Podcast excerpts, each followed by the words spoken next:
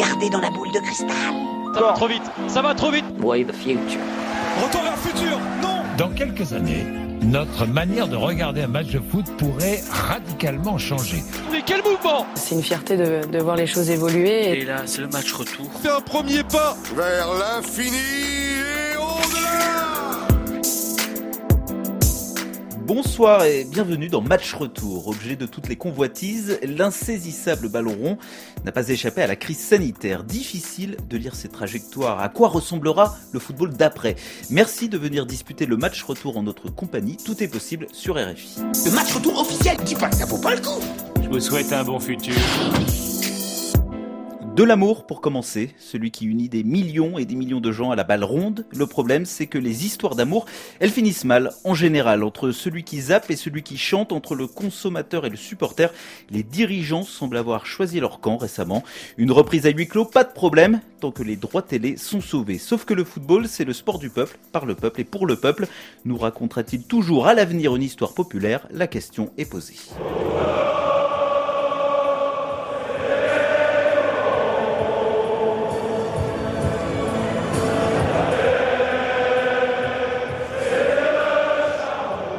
Moi, c'est Hugo Moissonnier. À mes côtés ce soir, Martin Guez. Bonsoir, Martin. Bonsoir, Hugo. Et notre invité, Michael Correa. Bonsoir, Michael. Bonsoir à tous. Journaliste indépendant, auteur d'une histoire populaire du football parue aux éditions La Découverte. Des récits qui mettent en relief le football comme phénomène social. Ce n'est pas que du business, la balle ronde. Michael Correa, il a arrêté de rouler à peu près partout en raison de, de la crise sanitaire il y a quelques mois. Ce ballon vous a-t-il manqué durant cette parenthèse?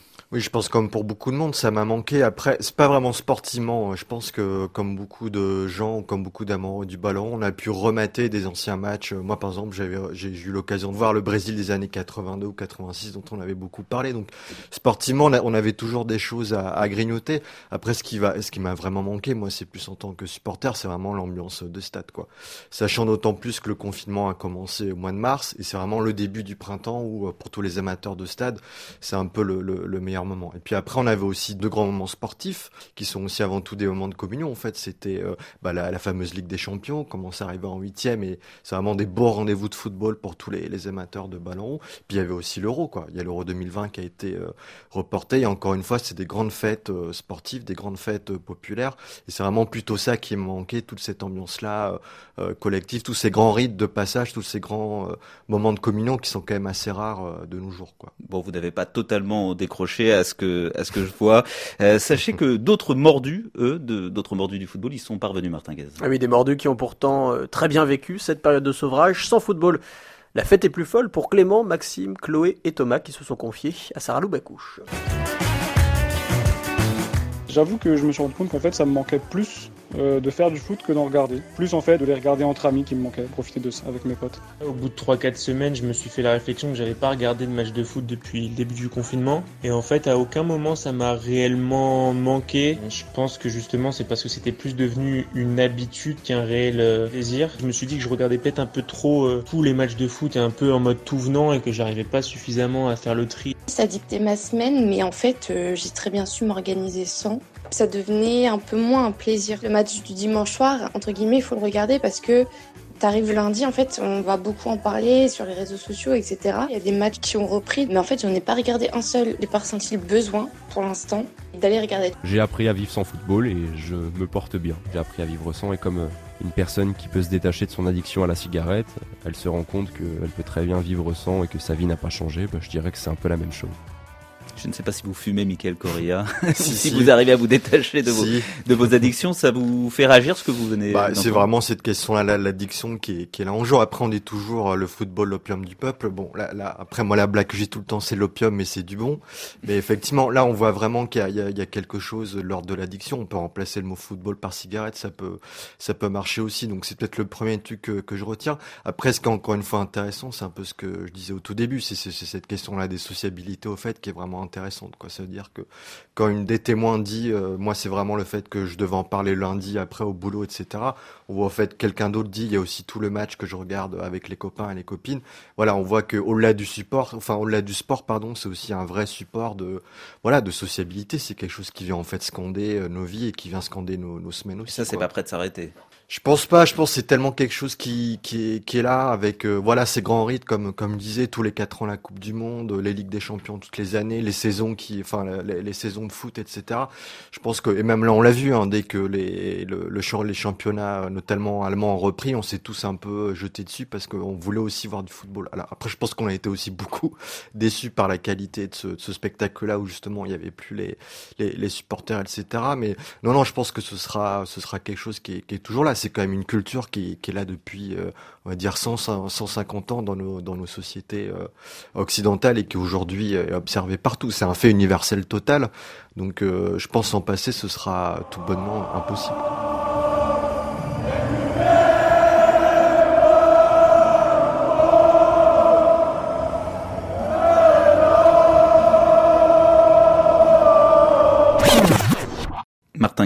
Parlons des choses qui fâchent, de la reprise du premier grand championnat au mois de mai. Michael Correa y faisait allusion. C'était en Allemagne, dans le stade, le stade qu'on n'aurait jamais imaginé vide auparavant. Exactement, c'est peut-être un match que vous avez vu, hein, Michael Correa, vous parlez de, ce retour au foot avec le, foot allemand, le Signal Iduna Park à Dortmund, la reine qui fait rêver tous les supporters d'Europe. Certains sont prêts à faire des kilomètres ou à économiser pendant des mois pour s'y rendre plus de 80 000 places, près de 30 000 debout dans le fameux mur jaune du BFAOB. Et pourtant, c'est bien dans ce temple du supporterisme et du foot populaire qu'a redémarré le foot d'après, celui sans public ni ambiance pour un derby de la Roure face à Schalke à la mi-mai, remporté 4-0 par les jaunes et noirs, pour une fois face à un mur de silence. Michael Correa, quand on est capable de reprendre son public à Dortmund, tout devient impossible, malheureusement.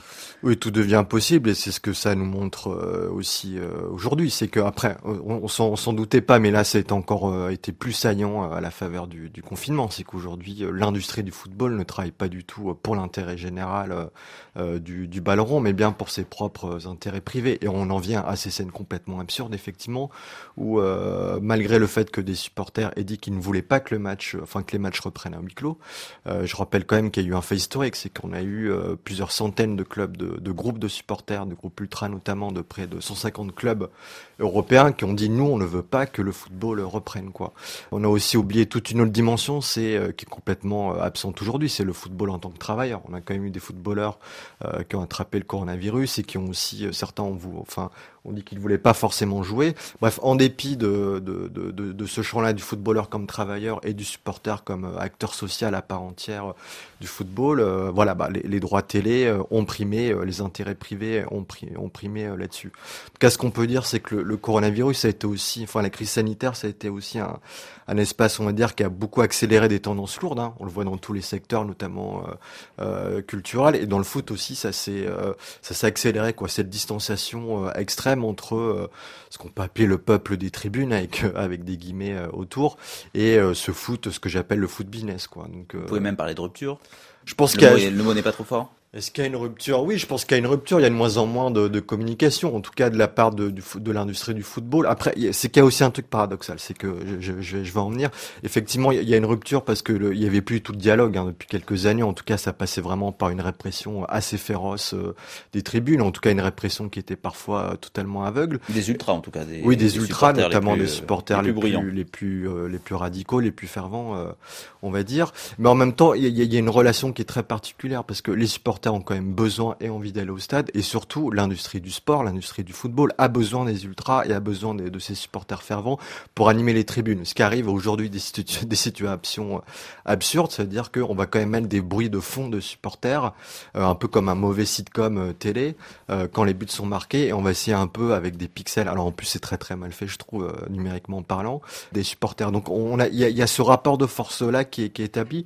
Il y, a, une rupture de dialogue, mais je pense qu'il y a toujours, d'un point de vue très politique, on pourrait parler, euh, il y a un rapport de force qui est engagé, quoi. Un peu comme des syndicats. Il y a beaucoup de sociologues qui disent euh, les supporters ultras sont un peu les nouveaux, euh, c'est un peu les, syndicalistes du football qui, défendent, on va dire, l'âme populaire du, foot. Et c'est un peu comme dans une entreprise, comme dans n'importe quelle industrie. Au fait, il y a un rapport de force qui est établi entre les tenants de l'industrie du foot et ces supporters-là organisés en, collectif, quoi. Alors, Michael Goria, est-ce que les demandes pour des alternatives au football business, celui que vous dénoncez. Est-ce qu'elles vont euh, se développer à l'avenir justement? Est-ce que ce peuple des tribunes ou les gens qui voudraient voir émerger davantage un football plus populaire. Est-ce que euh, ça va leur donner des idées, ce qui s'est passé euh, il y a quelques semaines, quelques mois? Bah, on, a un regard très franco-français là-dessus, mais en tout cas, ce, cet autre football, ce football alternatif, euh, il existe déjà en gros, enfin, il est vraiment né déjà en Angleterre dans les années 90, 2000, qui a toujours été un peu la locomotive du, du foot business.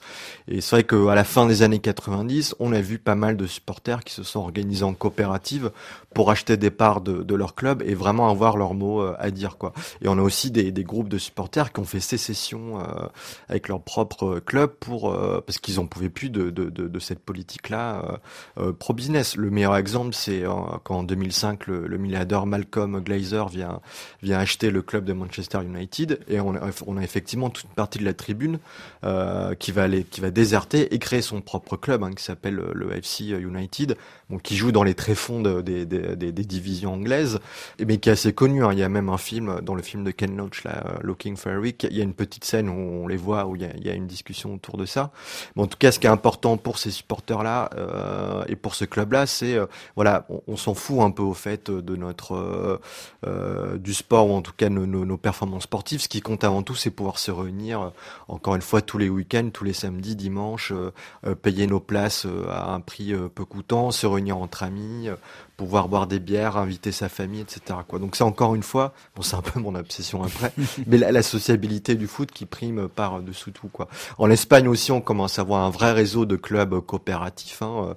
Euh, il, y il, y en a à peu près une dizaine aujourd'hui en Espagne et qui sont en train aussi de grimper euh, petit à petit au sein des divisions de football. Alors en France c'est plus compliqué, on a beaucoup moins cette culture euh, coopérativiste qu'on peut voir en Espagne euh, ou en Angleterre, mais euh, il y a certains projets qui en sont en train de se monter. Je pense notamment à Nantes où il y a ce qu'on appelle un actionnariat populaire qui, qui a été monté, hein, qui s'appelle à la. À pardon, on voit les, supporters qui essayent de, créer un contre-pouvoir au sein de ce, de ce, de ce grand club. Et puis on voit aussi toute une, nébuleuse de micro-clubs, de quartiers, de micro-clubs euh, autogérés qui créent un autre football, en fait, qui, qui, ont, vraiment une autre façon de, de voir le football, mais plus d'un point de vue euh, associatif, coopératif euh, et collectif, quoi. Bienvenue dans le monde de demain.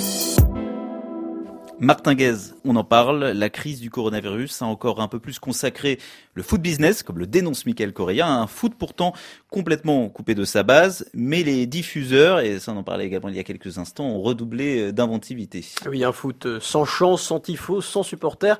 Pas de panique Hugo, pas de panique Michael. Quand le réel manque à l'appel, le virtuel s'en mêle, ce qui a donné lieu à ce drôle de moment pour le tout premier titre de champion d'Angleterre pour Liverpool depuis 30 ans.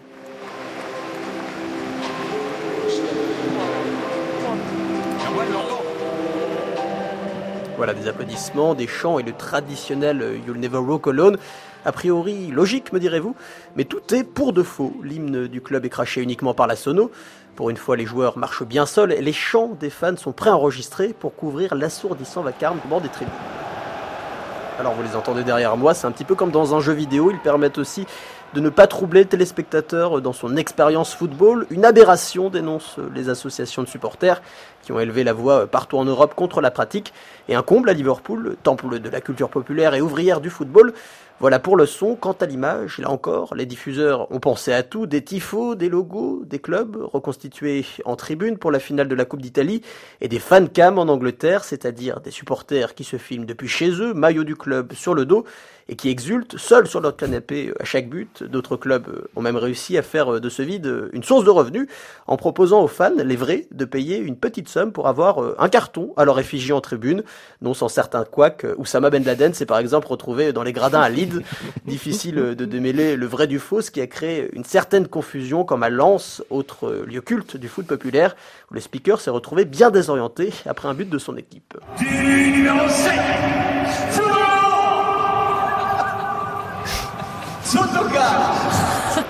Alors voilà, personne dans le stade pour répondre au speaker. Forcément, il est amusé par l'absurdité de la situation, amusé aussi de ses vieilles mauvaises habitudes. Enfin, mauvaises, Ce n'est pas certain tant les artifices déployés ont suscité la controverse pour ce football avant tout pensé pour la télé.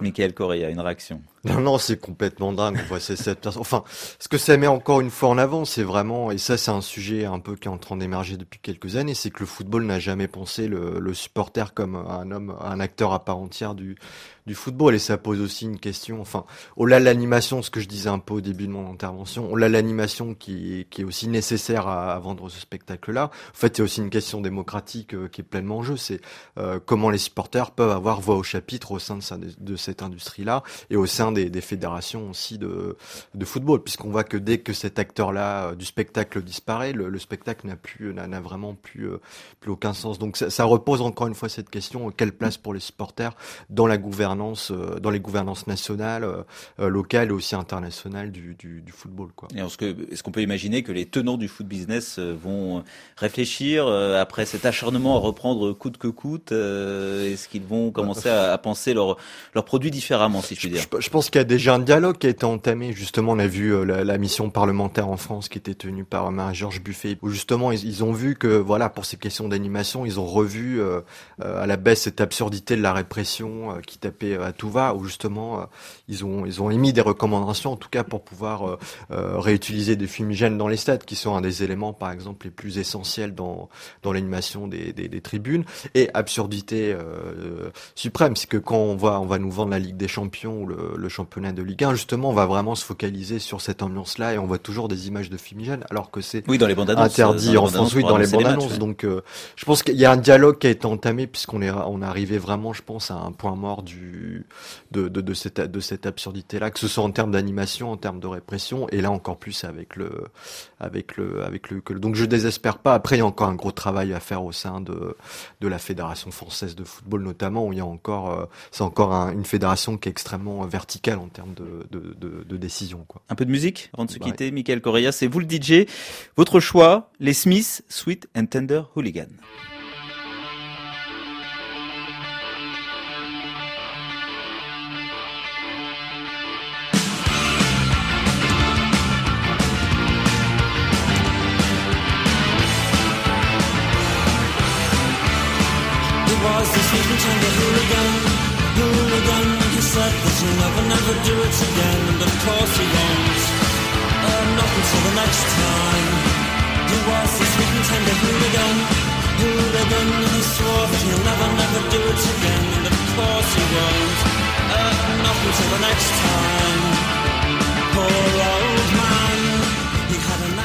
Sweet and tender hooligan, cher et tendre hooligan. C'est un peu contradictoire tout ça, Michael Correa. Un hooligan, c'est plutôt un supporter violent qu'on a combattu dans les années 80 et 90 en Angleterre. Et cette chanson des Smiths, elle date justement des années 80. Oui, justement, je faisais cette chanson-là parce qu'elle représente vraiment un point de, bascule dans l'histoire du football. C'est vraiment la fin d'un monde qui est vraiment ce football euh, qu'on qu peut qualifier de populaire, mais aussi avec ces tribunes-là qui débordent et cette culture hooligan qui va, qui va aussi déborder avec ces faits de violence. Et, le point le plus connu, c'est le drame de Heysel en, en 85 où des débordements de supporters vont créer, euh, enfin vont produire, euh, vont, faire plusieurs dizaines, de morts. C'est aussi un autre point de bascule, c'est vraiment l'avènement la, la et de l'hypersécurisation euh, du, du, football. Quoi. Donc c'est la fin d'une figure qui est celle du hooligan, du supporter euh, violent, mais aussi c'est l'avènement euh, d'un autre football qu'on pourrait qualifier de beaucoup plus euh, Disneylandisé, beaucoup plus gentrifié, beaucoup plus sécurisé. Donc c'est extrêmement ambivalent. quoi. C'est la fin d'un supporter, d'un supporterisme violent, mais c'est aussi la fin de, de, toute une culture populaire et, et voilà l'avènement du foot business euh, pour, pour résumer. C'est vraiment ce point de bascule là et encore une fois qui s'est passé en, en, en Angleterre. Merci Michael Correa, merci Olivier Roux à la réalisation, merci à toute l'équipe de Match Retour. RFI se projette vers l'avant, imagine le foot d'après, série d'été sur les ondes, à retrouver en ligne également. Si vous avez aimé l'épisode, n'hésitez pas à le noter sur Apple Podcast. Abonnez-vous sur les plateformes. Rendez-vous sur nos réseaux sociaux également. Prochain numéro consacré à l'avenir du foot féminin.